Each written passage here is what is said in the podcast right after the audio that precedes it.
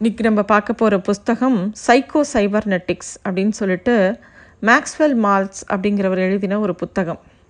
இது என்ன நமக்கு எக்ஸ்பிளைன் பண்ணுதுன்னா நம்ம ஹியூமன் மைண்டை ஒரு மிஷின் மாதிரி நினச்சிட்டு அதோட செல்ஃப் இமேஜை நம்ம இன்க்ரீஸ் பண்ணினோன்னா நம்மளோட சக்ஸஸும் ஹாப்பினஸும் நிறைய இன்க்ரீஸ் ஆகும் அப்படிங்கிறது இந்த புஸ்தகத்தோட சாராம்சம். அதைத்தான் இவர் ரொம்ப வி அழகாக சொல்லியிருக்காரு இந்த புஸ்தகத்தில். இப்போ நம்மளே நம்மளோட பர்சனாலிட்டி என்ன அப்படின்னு யோசித்தோன்னா என்ன யோசிப்போம்? நம்ம ஷார்ட் டெம்பர்ட்னு யோசிக்கலாம். இல்லை நான் ரொம்ப ஒழுங்காக எல்லாத்தையும் ஆர்கனைஸ் பண்ணுவேன்னு யோசிக்கலாம். இல்லை எனக்கு வந்து கணக்கு வராதுன்னு யோசிக்கலாம். ஏதோ ஒன்று நம்மளை பற்றி நம்மளே நம்ப ஆரம்பிக்கிறோம். நமக்கு தெரியாமையே அது வந்து எதனால் அந்த நம்ப ஆரம்பிக்கிறோன்னா நம்ம சுற்றி இருக்கிறவங்க நம்மளை பற்றி சொல்கிற கமெண்ட்டு நம்மளை பற்றி அவங்க நம்மக்கிட்ட அவங்க நடந்துக்கிற விதம் இல்லை நமக்கு மேலே வேலை செய்கிறவங்களோ நம்மளை விட பெரியவங்களோ நம்மளை பற்றி சொல்கிற ஒரு கமெண்ட்டு இது எல்லாம் தான் நம்ம மனசுக்குள்ளே அப்படியே படிவமாக அப்படியே படியறது. நம்ம யாராக இருந்தாலும் அதை பற்றி நமக்கு கவலை இல்லை. நம்ம யாருன்னே நமக்கு தெரியாது. ஆனால் நம்ம சுற்றி இருக்கிற எல்லாரும் சொல்கிறத தான் நம்ம மனசு நம்ப ஆரம்பிச்சிடும். இப்போது இந்த நிமிஷம் கூட நம்ம வந்து நம்மளை பற்றி நம்மளே ஒரு கதை நமக்கு சொல்லிக்கிட்டே இருப்போம் நம்மளை அறியாமலே சில சமயம் அது நல்ல விதமாகவும் இருக்கலாம் சில சமயம் அது கெட்ட விதமாகவும் இருக்கலாம். நமக்கு மொத ஹீரோவும் நம்ம தான் நம்மளோட மொத வில்லனும் நம்ம தான் நம்மளோட கதையில்.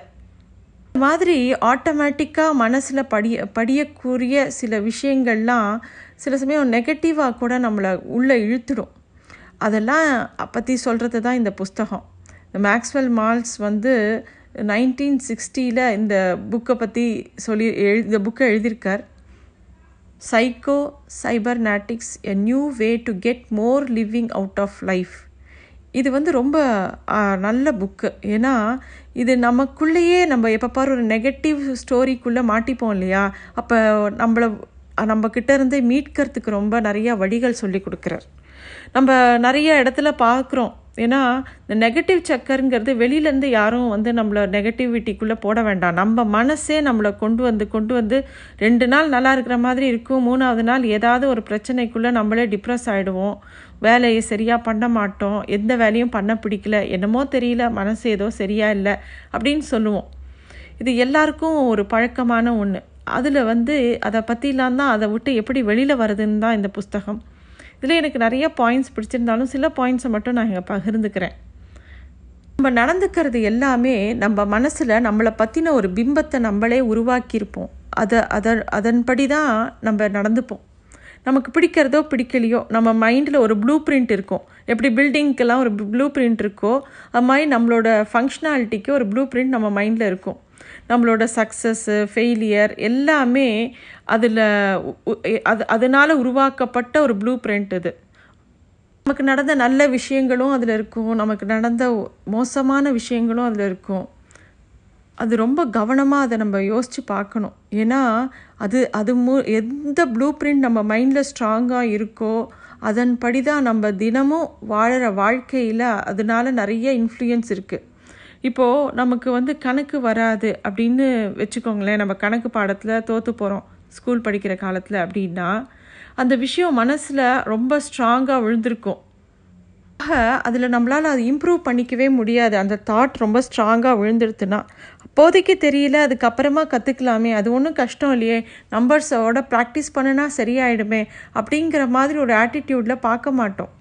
அதுவும் நம்மளை சுற்றி இருக்கிறவங்க நம்மளை எப்படி ஜட்ஜ் பண்ணுறாங்கன்னு பார்த்து எய்தர் நம்ம அவங்க கிட்டேயே போகாமல் விலகி விலகி போகும். ஆக இந்த மாதிரி நம்மளுக்குள்ளேயே நம்மளை பற்றின ஒரு இமேஜ் ரொம்ப ஸ்ட்ராங்காக விழ விழ அது மூலமாக தான் நம்ம எவ்ரிடே நம்ம பண்ணக்கூடிய விஷயங்கள் அதில் தான் பாதிக்கப்படும். நடக்கிற ஒவ்வொரு விஷயத்தையும் நம்ம எப்படி யோசிச்சுக்கிறோம் அப்படிங்கிறது தான். இப்போ நம்ம நினைக்கிறோம் ஒரு விஷயம் பண்ணணும்னு அது சரியாக நடக்கலை அப்படின்னா சே எனக்கு எப்பயும் இப்படித்தான் எல்லாமே தப்பாக தான் நடக்கும். நான் வந்து நான் ஆசைப்படுற மாதிரி எனக்கு ஒரு ட்ரெஸ்ஸு கிடைக்காது. நான் ஆசைப்படுற மாதிரி எனக்கு சாப்பிட கிடைக்காது. நான் ஏதாவது இது பண்ணணும்னு நினச்சேன் பண்ணவே முடியல. இப்படின்னு நமக்கு நாமே சொல்லிக்கிற ஒரு விஷயமே நெகட்டிவாக மைண்டில் படிஞ்சிரும். அப்படி இல்லாமல் இதானே இது ஏதோ ஒரு காரணத்துக்காக நமக்கு சரியாக வரல. மேபி இதை விட நாளைக்கு இன்னும் பெட்டராக பண்ணலாமோ?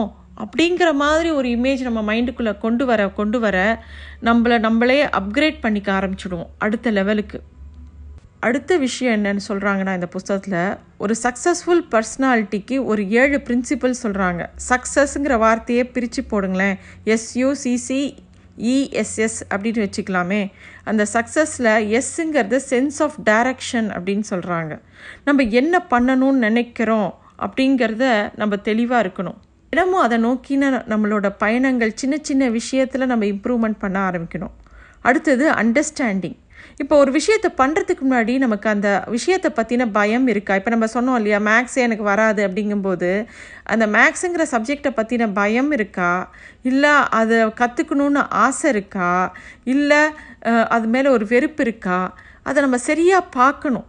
இப்போ நமக்கு பயம் இருந்ததுன்னா என்ன பயம் அப்படின்னு பார்த்துட்டு அதுக்கு என்ன பண்ணலாங்கிற ஸ்டெப் எடுக்கலாம். பிடிக்கலன்னு இருந்தால் ஏன் பிடிக்கலன்னு யோசிக்கலாம். ஆக அந்த அண்டர்ஸ்டாண்டிங் ரொம்ப முக்கியம். நம்ம ஃபீலிங்கோட அண்டர்ஸ்டாண்டிங் ரொம்ப முக்கியம். அடுத்தது கரேஜ் நம்ம சின்ன சின்ன விஷயங்களுக்கு ரிஸ்க் எடுக்கலாம். தப்பு இல்லை கேல்குலேட்டட் ரிஸ்க்கு நிறைய பேர் பார்த்துருக்கோம். ஒரு சின்ன விஷயத்துக்கு பண்ணுறதுக்கு கூட ரொம்ப யோசிப்பாங்க. அவ்வளோ பெரிய விஷயம்லாம் அது இருக்காது. ஃபார் எக்ஸாம்பிள் ஈவன் இப்போ நம்ம வந்து ஒரு சின்ன பிஸ்னஸ் ஸ்டார்ட் பண்ணணும்னு நினைக்கிறோன்னு வச்சுக்கோங்களேன் அதை பற்றிட்டு கம்ப்ளீட்டாக கற்றுட்டு தான் நான் அதை பண்ணுவேன் அப்படின்னு ரொம்ப நேரம் யோசிக்காமல் சில விஷயங்கள் சின்ன கேல்குலேட்டட் ரிஸ்கெட் ரிஸ்க் இருந்தால் கூட ஒரு இம்பர்ஃபெக்ட் கரேஜ் இருக்கலாம்.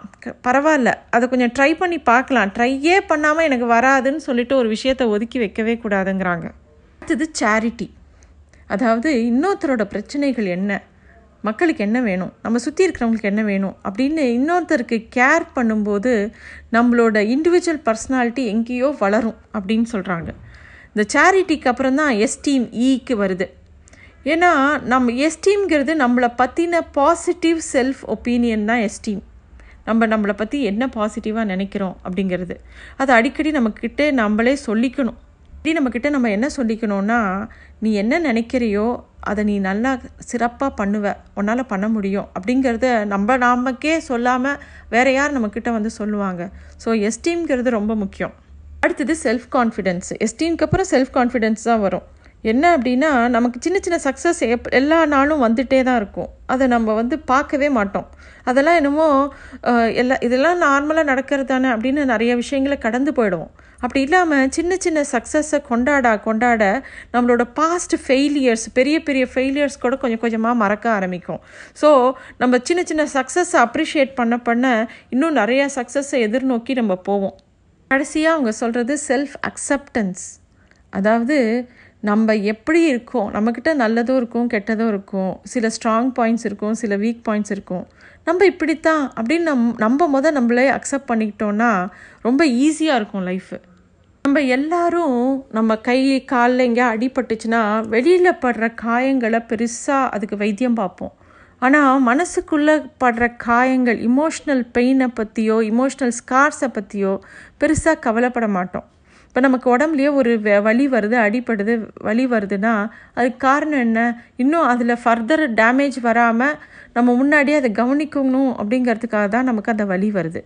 அதே மாதிரி நம்ம இமோஷ்னல் பெயினை கூட நம்ம இமோஷ்னல் வாலாக நினச்சிக்கணும் அப்படிங்கிறாரு. அதனால் என்ன பண்ணுவோன்னா நம்ம சோலை காப்பாற்றிப்போம் நமக்குள்ளே இருக்கிற விஷயங்களை நம்ம ஈஸியாக காப்பாற்றிக்க முடியும். ஃபர்தர் டேமேஜ் இல்லாமல் போகிற மாதிரி. சரி இப்போ ஒரு டாக்டர் ஆப்ரேஷன் பண்ணி ஒரு இன்ஜுரியை சரி பண்ணுறாரு கட் பண்ணி எடுக்கிறாரு. அப்போ அதுக்கு வந்து ஒரு கத்தி யூஸ் பண்ணி அதை சரி பண்ணுறாரு அதே மாதிரி இமோஷ்னல் ஸ்கார்ஸை க்ளீன் பண்ணுற கத்தி என்னென்னா ஃபர்கிவ்னஸ் இன்னொருத்தரை மன்னிக்கிறது மூலமாக இல்லை நம்மளை நாமளே மன்னிச்சுக்கிறதுக்கு மூலமாக நிறைய விஷயங்கள் மனசுக்குள்ளே மறந்து போகும் ஹீல் ஆகும். இன்னும் நல்ல இடத்த நோக்கி நம்ம ஹேபிட்ஸை வளர்கிறதுக்கு ஹெல்ப் பண்ணும். ஃபர்கிவ்னஸும் அக்செப்டன்ஸும் பெரிய வண்டர்ஸ் பண்ணும் நம்ம மைண்டில் இந்த ப்ராசஸ் வந்து என்ன பண்ணுன்னா நம்மளோட மேக்ஸிமம் பொட்டென்ஷியலை ஏதாவது ஒரு இடத்துல திறந்து விடுறதுக்கு இதெல்லாம் ஹெல்ப் பண்ணும். இதெல்லாம் ஒரு ஒன்றா சின்ன சின்ன விஷயங்களாக நம்ம நினைக்கலாம். பட் பண்ண பண்ண ப்ராக்டிஸ் பண்ண பண்ண நம்மளை சுற்றின சேஞ்சஸ் நம்ம பார்க்கலாம். நம்மளை பற்றின நம்மளோட பர்ஸ்பெக்டிவ் மாறுறதை பார்க்கலாம். நம்ம நம்மளை பற்றி மாற்றிக்கும் போது மைண்டில் வெளியில் ப நம்மளை நோக்கி பார்க்குறவங்களும் அவங்களோட பார்வையும் மாறும். நம்மக்கிட்ட நடந்துக்கிற விதம் மாறும். எல்லாமே மாறுறது இது வந்து ஒரு ரேடியோவில் எப்படி நம்ம ஸ்டேஷனை டியூன் பண்ணுவோம்? இங்கே கிட்டக்கு டியூன் பண்ணால் எங்கேயோ இருக்கிறோ அலவரிசை கரெக்டாக மேட்ச் ஆகி நமக்கு நல்ல மியூசிக் கேட்குற மாதிரி நமக்குள்ளே ஒரு செல்ஃப் டியூனிங் பண்ண ஆரம்பித்தோன்னா எல்லா தேவையான பாசிட்டிவான எல்லா சிக்னல்ஸும் நம்மளை நோக்கி வர ஆரம்பிக்கும். இது ரொம்ப ஒரு நல்ல புக்கு அவசியம் எல்லாரும் படிக்க வேண்டிய புக்கு தேங்க்யூ